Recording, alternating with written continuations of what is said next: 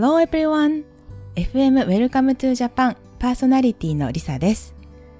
この番組では外国人観光客のおもてなしに関わる様々なことをお話ししています。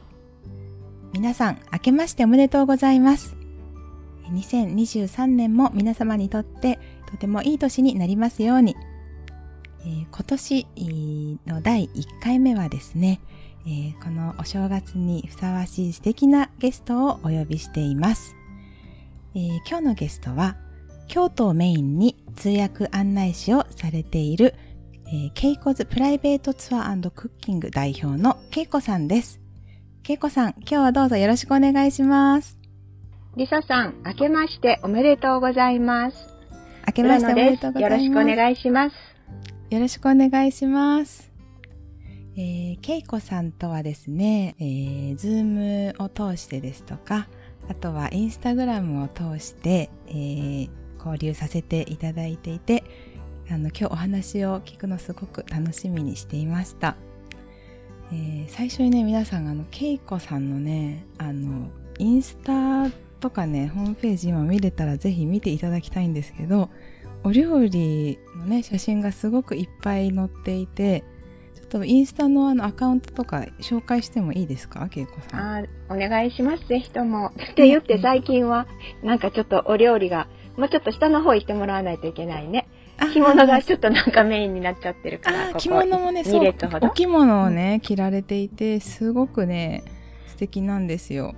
えっと、ケイコアンダーバー、京都アンダーバーツアーガイドでしたっけ？はい。ね、あの、概要欄にもね、リンクを載せておきますので、ぜひね、この写真見れる環境にいましたら皆さん見ていただいて、すごい美味しそうなんで。ありがとうございます。はい。えー、そう、今日はね、いろいろお話お伺いしたいんですけど、まずは、あのえっと、今されているこのケイコズプライベートツアークッキングでどんな活動をされているのかお伺いしたいんですけどあの主に英語を話される割と小さいグループの家族とかお友達とかがお客様に多いですか？はい、そうです。私はあの京都をメインに、えーと、家族、カップル、お一人っていうことはめったにないんですけれども、あのお二人以上のプライベートなツアーがあのメインにさせていただいております。で、あの、その方たちが、あの、ツアーガイドで雇っていただいたり、もしくは、あの、プラス、料理体験を組んでいただいて、2日3日の京都滞在の、あの、あの、サポートをさせていただくっていうようなことが多いです。なるほど、なるほど。あの、お申し込みは、あの、このインスタとか、すごい綺麗なホームページが、あの、ありますけど、こちらを通して、お料理教室に興味あるっていう方が申し込まれる場合が多いんですか？はい。お料理教室の方が、インスタを通しての方が多いんですけれども、まだまだ、えっと、私、あの、また後でリサさん聞いてくれるかもわからないけども、始めたのがコロナ前なんですね。ちょうどコロナの、本当に初心者で2年前に始めたばっかりなので、でね、エージェントの、はい、エージェントの方からのお仕事をいただくっていうのがやはり多いです。あ、そうだったんですね。うん、そっかそっか。わかりました。すごくあのホームページ私も最初に拝見したのインスタだったかなと思うんですけど特にコロナ期間中すごく頻繁に更新されていましたよねもう忘れられたら困りますから そうね、これはもう絶対私も受けたいって思いありがとうございます。見ていましたもうコロナの間にできることは私にとってあの英語の勉強とガイドの勉強とそしてあのインスタグラムを勉強しようともう思いましたね。あ勉強するっていうかこちらが勉強させていただくっていう感じでしたけどね。いやいやありがとうございます。あの編集も上手で。で皆さんぜひ見てください。でコロナの間中なのかあの対面のあのだけではなくてオンラインを介しても、はい、あのツアーを提供されていらっしゃいますよね。はい。あの、どちらかというと、バーチャルツアーではなくて、あの、クッキングのオンラインを、あの、たくさんさせていただきました。その中で、そうですね、あの、つながっていただいた方が、今度、この、ジャパンがオープンになった時に、あの、今度はガイドで、京都に、あの、京都でお願いするねっていうような感じでつながっていってくださってるのがとても嬉しいです。ああ、そうだったんですか。素晴らしい。なんかじゃあ実際にそのオンラインであのクッキングレッスンを受けた方が今度日本に来られる予定とかもありそうですか？ありますね。まだあの、えっと、実際、オンラインで、えっと、された方で来られる方は来年の3月、4月なんですけども。ああ、でももうすぐですね。はい。まだあの来られた方はいらっしゃらないんですけども、うんうん、はい、今はあの、両方っていう方はまだないですね。あの、エージェントからさんからの、あの、お仕事が多いですね。なるほど、なるほど。はい、えー、じゃあ、その、私は、えっと、オンラインを介して、あの、一度、おにぎりを作るレッスンに、はい、その説はありがとうございました。とんでもないです。もうすごくね楽しくて。ですごいいろいろなねおにぎりのあのおにぎりのまず説明とか背景とかねの、ちょっとしたこうレクチャーみたいなのから始まって、うん、で中身もいろいろあの、えー、選べて、もう本当に一緒にお料理しているような感じでしたよね。うん、ありがとうございます。であの卵焼きもこう作られてでお弁当みたいにこうされ、最後されて完成みたいな感じだったと思うんですけど、あのえっと、実際の対面のお料理教室も割とそんな感じであのちょっとなんていうんですかねあの説明に日本食に関するこう私たちは当たり前にわかるけどお客様わかんないみたいなことの説明が最初にあるんですか？えあれはね、えっと、ミートアップの、あのコンテンツなんですけれども私、えっと、ごめんなさいね。えっと、オンラインのクッキングでは、そういうふうな要望があれば、そのようなものもさせていただくけれども、メインはもう、もうレッツスタートですね。あ の レッツスタートクッキングということで、もうすぐに入っちゃいます。そして、あの、何かをしながら、あの、お話を、そういう背景のお話を、はい、させてもらいます。意外と必死なんですよ、リサさん。皆さん。あ、そっかそっか。えどんなあの料理が人気とかありますか？はい。人気なのは、今までで一番数が多いのは、あの、子供さんと一緒にのキャラクター弁当、アニメキャラクター弁当なんだけれども、大人の方に一番人気があるのは、やはりラーメンとか、えっと、手まり寿司とか、ちらし寿司とか、巻き寿司巻き寿司がやっぱり一番楽しまれますね。ああはい、そっかそっか。なんか作業としてもねこう楽しいですもんね、はい、巻き巻いていく、はい、で見た目もすごく綺麗ですしね。うん。ですね。キャラキャラ弁もすごいですね。作る。私あんまり上手じゃないんで、うん、作れる英語で説明しながら作るってもうめちゃくちゃ大変そうって思っちゃうんですけど。キャラ弁はね、あのー、たくさんの方がね、教えてられるんですね。だけれども、そうなんです。だけども、やっぱり、その、まあ、出会いですよね。私にあ見つけてくださった方と、あの、するということなんですけども、やっぱりあの、えー、お願いされたら、キャラクターこんなん作りたいって言われたら、そこからちょっと考えて、キャラクターを 考える時もあるんです。それが結構、私も楽しいけど、ちょっと大変だけども、後がすっごい子供さんの好きなキャラクターなので、喜んでいただけます。そこがちょっと私のユニークなとこかもしれません。なるほど、なるほど。うん、ちょっとお問い合わせ、その、中、事前にその注文されて実際の当日までちょっと時間があるってことですか？その間に考えるっていうことですか、はい、そうですね。もうこれをしたいって言って、あれ私のこのレシピにないわっていうようなキャラクターはちょっと時間いただきます。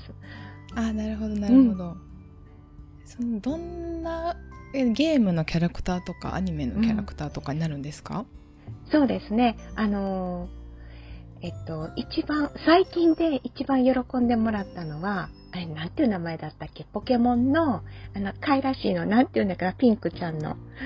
うーんと、なんだったっけ？忘れちゃった。えー、っと、なんだったっけな、あの、くり、コロンコロンとしたピンクちゃんの、もう聞いてる方の方がすぐ分かってられると思 います。すみません、私も分かんないです。はい、ポケモンピカチュウしかはい。わからないんですけど、そうなんですよね。聞いてらっしゃる方わかるかな？どこかに載って、あの載ってまするんです載ってかはい。まあ、あの、それはね、あの、とっても喜んでいただけました。ああそうか。あじゃあ、うん。その恵子さんはそのポケモンのキャラクターのことを知らないけどあの注文があったら調べてあじゃあ、はい。ピンク色だったらどういう食材を使おうとか、そこから始まるんですか、そうですね。まあ、でもね、色はね、もうあの、大体、あの、用意してるものがあるので、あの、そんなに悩まなくていいんだけど、要は、形の伝え方ですよね、一緒に作る。ああなるほどそれがやっぱりね、難しいですよね。なるほど外国人の方には。うんそのこういう例えば丸く握ってくださいとかそういうことですか？はい。あ、あごめんなさい。伝え方じゃなくて、伝え方っていうか、出来上がりですよね。ああ出来上がり、うん。あなるほどなるほど。少し丸よりも少し、あの、楕円形。だけど楕円形じゃないとかね。そういう風なあうん。ーそうした方がちょっとリアル顔に見えるよで言うと輪郭みとたいなもんですもんね、キャラクターの形っていうのかは、うん。で、ちょっと足をびっくりするぐらい大きくしてみようとかね。その方がリアルに見えるよとか、うんお目目はちっちゃめの方が近づくよとか、そういうようなことが意外と後で見た時に最後完成品を喜んでいただけますね。ちなみにピンク色は何を使うんですか？ピンクはね、あの、私の場合は、そうですね、あれ、なんだったっけ？あの、桜伝舞とかいう方もいらっしゃるんだけど、私はあの、紅麹みたいなものを使ったり、はい、します。なるほどなるほどはい。目目は海苔とかですか？はい。目はね、スライスチーズの上に海苔が多いです。あなるほど。スライスチーズでこう 白白目の部分を表すってはい、感じですか、もしくは、かまぼこ。うん。へえあなるほど、うん。でそれもそのそれは事前に用意してあげるんですか？それともお客様がカットするんですか？あの、今、あの、私、オンラインのお話ししてたんで、ごめん、リサさん。うん。あの、実際の時は、あの、時間によっては用意しておきます。あなるほどはないるほど、でもオンラインはもうかわいそうだけど、どんなに初心者でもご自分でしてもらわなきゃいけないでしょだからそこの説明をまず子供にさせたいっていう時は、ものすごく言っておきます。時間かかりますよってキャラクター弁当を小さい子にさせる時。どのくらい？1時間とかじゃあ終わらないんですか？1時間でできるものをしたいっていう時はもう1時間のものにするけれども基本的に例えばトトロのようなあのお弁当だったら大人の方で1時間から早い人で1時間普通で1時間半かかるんですね、いろいろお話ししてたら。そうなんですね、い。そっかそっかわかりました。なるほど。子供さんでねあごめんね、いい？どうぞどうぞ。子供さんでね3時間かかった子がいるんですわあ3時間すごいですね。でもね最後までやりきりやったんです。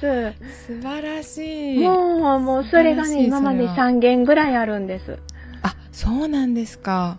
何歳ぐらいのお子さんですか？小学生とか？小学校、はい、4年生と6年生と、あともう一人どうでしょうね。とにかく、小学生3人でしたね。へえそうですか、うんあの国としてはどちらの国の方ですか？皆さん、シンガポール、えーっと、フィリピン、シンガポールの方がお二人でしたね。ああそうだったんですか、うへん。えなるほどそっかそっかアメリカ人の方で3時間はちょっとまだ聞いたことが。ちょっと私もイメージがつかない。いやーあーでもすごいですねいやその、今ねちょっと私が対面のツアーとねバーチャルツアーとごっちゃにして聞いちゃったんですけどあのバーチャルのツアーってその私もあの参加させていただいたり自分でもやったりしてるんですけどこう画面にこう対してなんでこう集中力がその持たせるのが結構対面のツアーと違って難しいのかなと思っていて結構ずーっとこう話し続けないといけないという難しさ感じることありませんか恵子さん？リサさんね、私ね、本当におかしな話なんですけども、一番得意とするとこがそこなんです。ずーっと喋り続けるのが一人でも喋れるんです。家でもそうなんです。一人でも独り言言ってるんです。あーそうなんですねあじゃあめちゃくちゃ相性がいい。そうなんです。オンラインで、そこのところは助かりました。なるほどなるほど。うんそっかそっか。であの私もあの参加させていただいた時恵子さんすごいバーッともう流暢にお話しされていながらカメラワークがねすごく印象的だったんですよ。2台のカメラを使われて正面のその全体が分かりやすい感じと手元のカメラに切り替えて切ってる時とかは手元のアップを見られるっていう感じだったんですけど、あれはすごい工夫なんなんかいっぱいされたのかなって思ったんですけど。ありがとうございます。でもあの、クッキングはね、たくさん仲間がいるんですね。なので、みんなでああでもない、こうでもないと、あの、コロナの間に、あの、勉強会を開いてみたりして、いろんなことを教えていただいたりして、で、また、ね、自分がお客さんだったらこっちの方が見やすいやろなっていうもので、みんなで、ちょっとずつ、あの、マシなものにしていったと思います。なるほどなるほどあ、うんいいですねそうやってあのねあのお教えたり教わったりする関係の方がいるっていうのは、すばそれこうずっと頑張ってコロナの間とか続けていけるこうモチベーションにもなりますよね。うんそうですね。ありがたいことです。そっかそっかわかりました。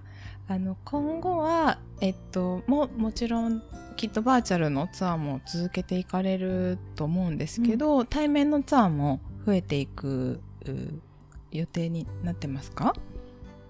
はい。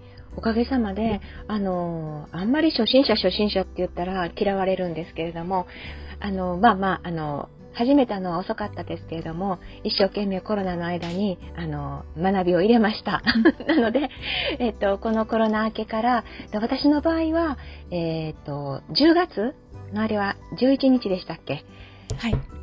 ね、ビザがオープンにあの個人、はい、個人観光客が一人でも入ってこれるような、そのようなタイミングからもう一度リスタートをしました。で、おかげさまで、こんな私でも、こんなって言ったらまかんか。あの、私でもね、すごい腰が低いんで、あのこうやって言ってらっしゃいます。あのー経験年数がね、少ないんで、まあ、あの、できるだけ自信を持つように、この3年間で、2年半でさせていただいたので、ちょっと自信を持ってお仕事を受けるように、あの最近はなりました。そして、10月から、えっ、と、たくさん問い合わせをいただけるようになりましたので、えーそうですね、10月で数件、11月でだいぶいただきましたね。あの、3日間連続なんかもいただいて久しぶりだったので、もう涙出るほど嬉しかったです。かります。うん11月はね気候的にももみじとかもすごくいい季節ですしまだその混み具合も混んできたとはいえコロナ以前よりはねまだ空いていてなんかすごくいいツアーがみんなできたって言ってるような感じがして本当にそうです。気候と紅葉のおかげで、ますます喜んでいただきました。あのお料理のツアーをされその体験を提供されてる時と例えば金閣寺とか、あのひはい嵐山とか行かれてる時ってそのご案内する内容が全然違う感じですかねそれともこうこう根本にある伝えたいことっていうのは割と共通して終わりなんでしょうか？難しい質問ですね。なんか私の中では、やっぱりちょっと違うものかもしれません。うん、だけども、そのツアーの中に必ず食べ物の話が入ります。あやっぱりそうなんですねはい。あの、その、ツアーのご説明の中に、あの、その観光地観光地に行っての説明の中に直接的なリンクはないけれども、あの、ゲストさんと一緒に歩いてる間の、そのトークの中には、ものすごく食べ物が入ります。うんで、次、ランチどこに行こう、うんっていうような感じですよね。なるほどうんやっぱりあの食いしん坊の方食に興味ある方が申し込まれる方が多いですよね、きっと。そうなりますよね。はい、私もそう思います。そっかそっか。あの必ずなんかお伝えしてることとかなんかこう恵子さんが大事にしてるそのおこう日本食とか食べ物のことみたいなのってあるんですか、それとも話の流れにいつも合わせてるって感じですか、そうですね。私は、今までなんか最初の頃にすごく思ってる以上にびっくりしたのは、例えばお刺身お刺身を食べた時に、ほとんどの方が妻や、ああいうあの、添えてるお野菜なんかを食べる方がいらっしゃらなかったんですね。あ、なるほど。例えば、しそとか、みょうがとか、まあ、あの、わさびをつけるだけ。うん。大根の剣も食べない。うん。そういうのを見たとき、ちょっとこれ一緒に食べてみてって言ったような、ちょっとしたね、あのー、おすすめが、びっくりするぐらい感動されたんですね。あ、なるほど。それを見たときに、あ、なんかこういう添えたもののお野菜の話とか、香味野菜のお話っていうのは、ものすごその後食いついてくださったんですね。ええー、そうなんですか。うん。だからやっぱり、あの、そういうお話は、その、それ以降、たくさんするようにしています。あ、うん、確かに、食べちゃダメって思ってる人も多いのかな。ね、うん。で、またそれをもったいないと思ってるんですね。こんなものを置いて、食べれないものをこんなに飾ってもったいないって思ってられる方がいらっしゃったので、なるほど。のののの、食べていいんだよって。ね、うん。まあそういう方がすごい増えてきたんですけども、パクパク剣を食べれる、食べる方がね、昔と比べたら多くいらっしゃるんだけども、まだまだ知らない方が多くて、例えばお寿司屋さんでもちょっとこれプラスで頼んでみたら、あの、結構、あ、こんなんお願いしたら持ってきてくれるんやとかね。うん。しそちょっと多めにとかね。うん、ちょっとプラスでおかか入れてくださいとか、そんなことも言えるんだよっていうのに、もう、わーおっていう感じで喜んでくださいます。ああ、なるほど、なるほど。確かに、そこ、なんか日本人にとっては、すごい当たり前のことでも、あの、うん、外国でしか日本のレストランに行ったことなかったり、あの、写真でしか見たことなかったりすると、うん、その辺の、なんかオーダーの仕方とか召し上がり方ってね、ご存じないかもしれませんね。そうですね。うん。それとやっぱりあの例えばあごめんなさいいいですか？喋、うん、りすぎか。大丈夫です大丈夫です。大丈夫？うん、やっぱりそのその下にこの基礎にあるまあそれこそ世界遺産ですよね和食がね。それが家庭料理の中でもなんかこう根付いてる。っていうようなところの年中、あの、行事とかにつながってるお話とかは、結構、あの、感動して、あの、聞いてくださる方は、思ってる以上に多いです。あ、そうなんですね。うん。そっかそっか。あの、えー、日本食がやっぱりちょっと、他、まあ、その、どんなね、あの、食事の文化もいろいろユニークだと思うんですけど、特にその、うん面白がってくださる方とか好きって言ってくださる方はどんなことに魅力を感じていると思いますか？そうですね。私が感じたのは例えば家族で来られた時にやっぱりその日本食の中のその年中行事っていうものがすごいその家族の絆と深いつながりがあるんだよっていうお話をした時にはやっぱりのあの彼らの一部のそのクリスマスとかいろんなあのお国に帰ってからの行事がありますよね。そういうのと一緒で、あ、日本ではこんなことするんだよって言ってまた子供さんにお話ししてるのを見るとすっごく微笑ましくって、日本ではこれに当たるんだよねっていうような話をしているっていうのはすごくこうグッとくるところがあります。ああ、なるほど。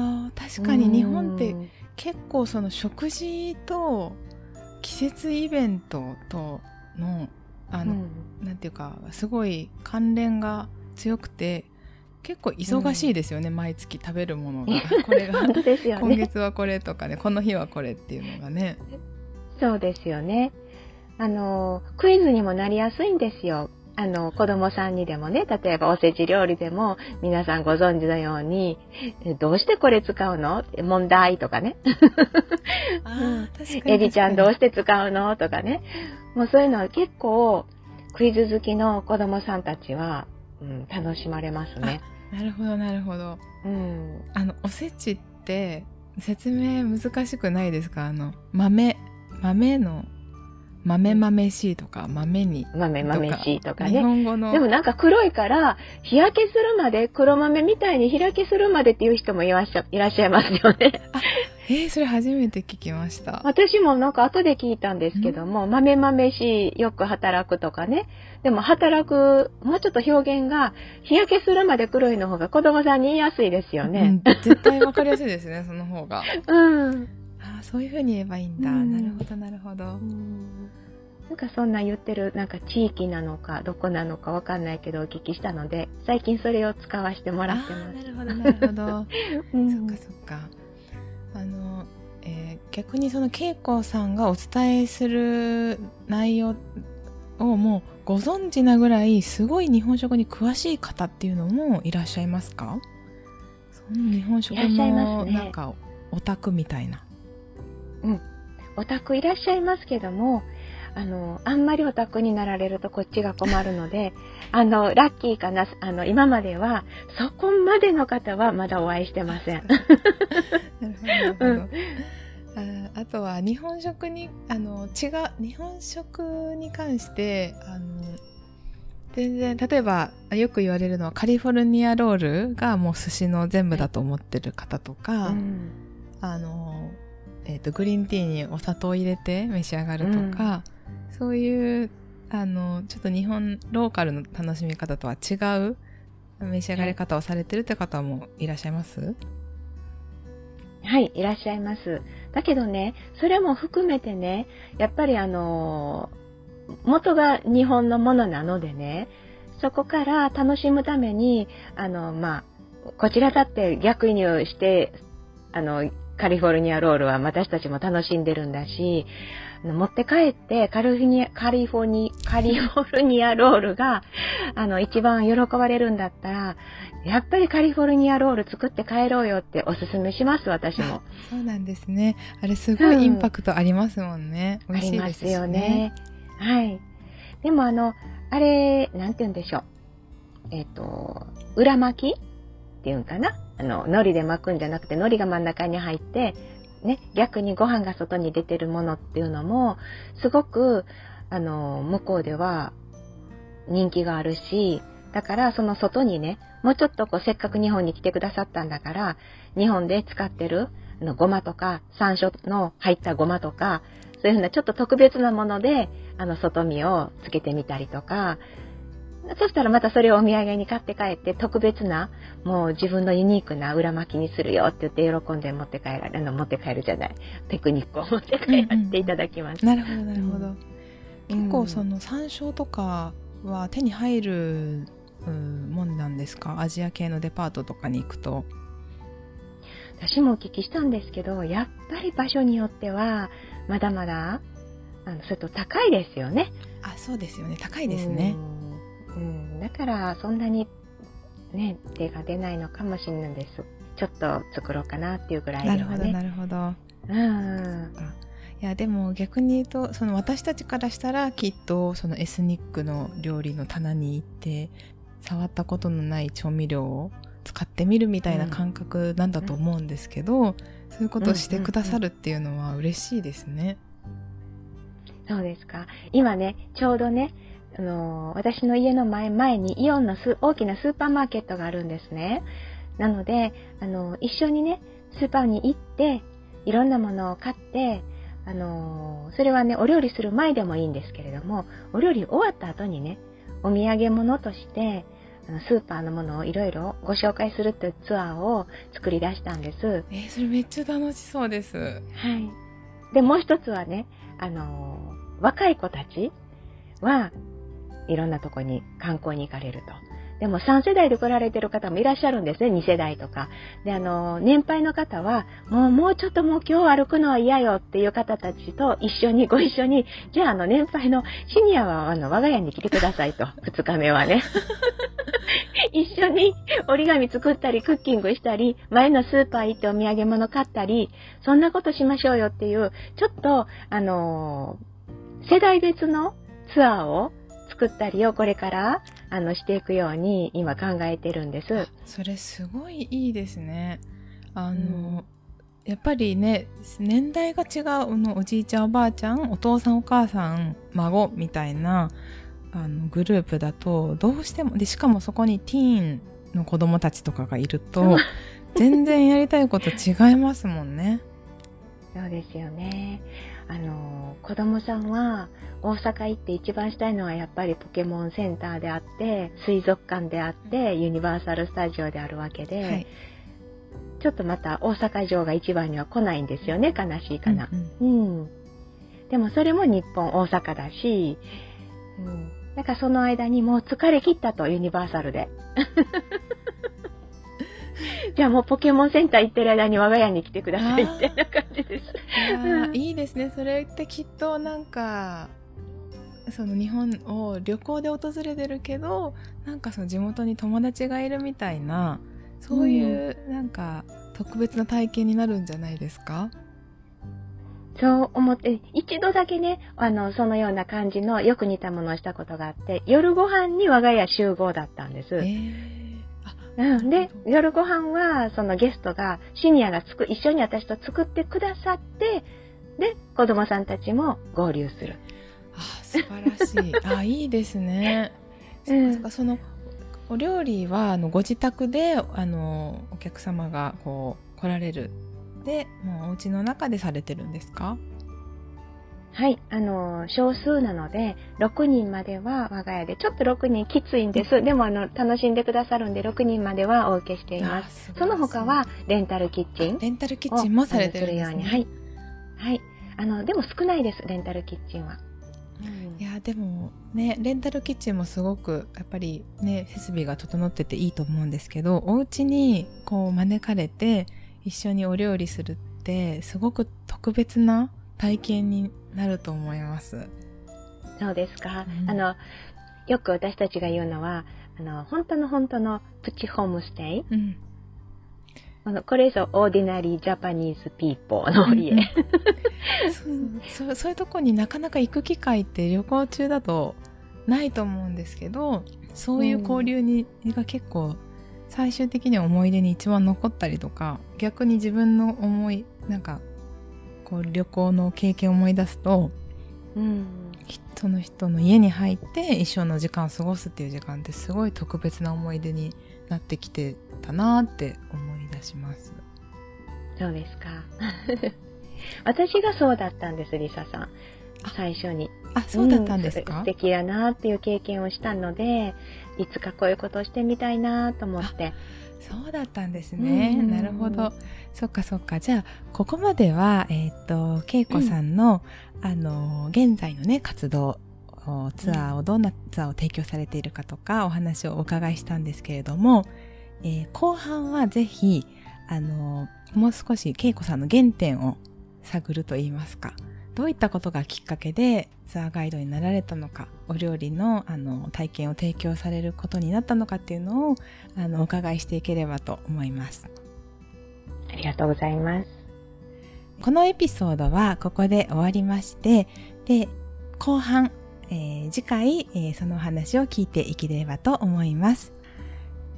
FM Welcome to Japan ここまでお聞きくださった皆さんありがとうございました。番組への感想や質問は番組ツイッターまでお寄せください。FM Welcome to Japan または FM アンダーバー WTJ で検索できます。それではまた次回お会いしましょう。バイバーイ。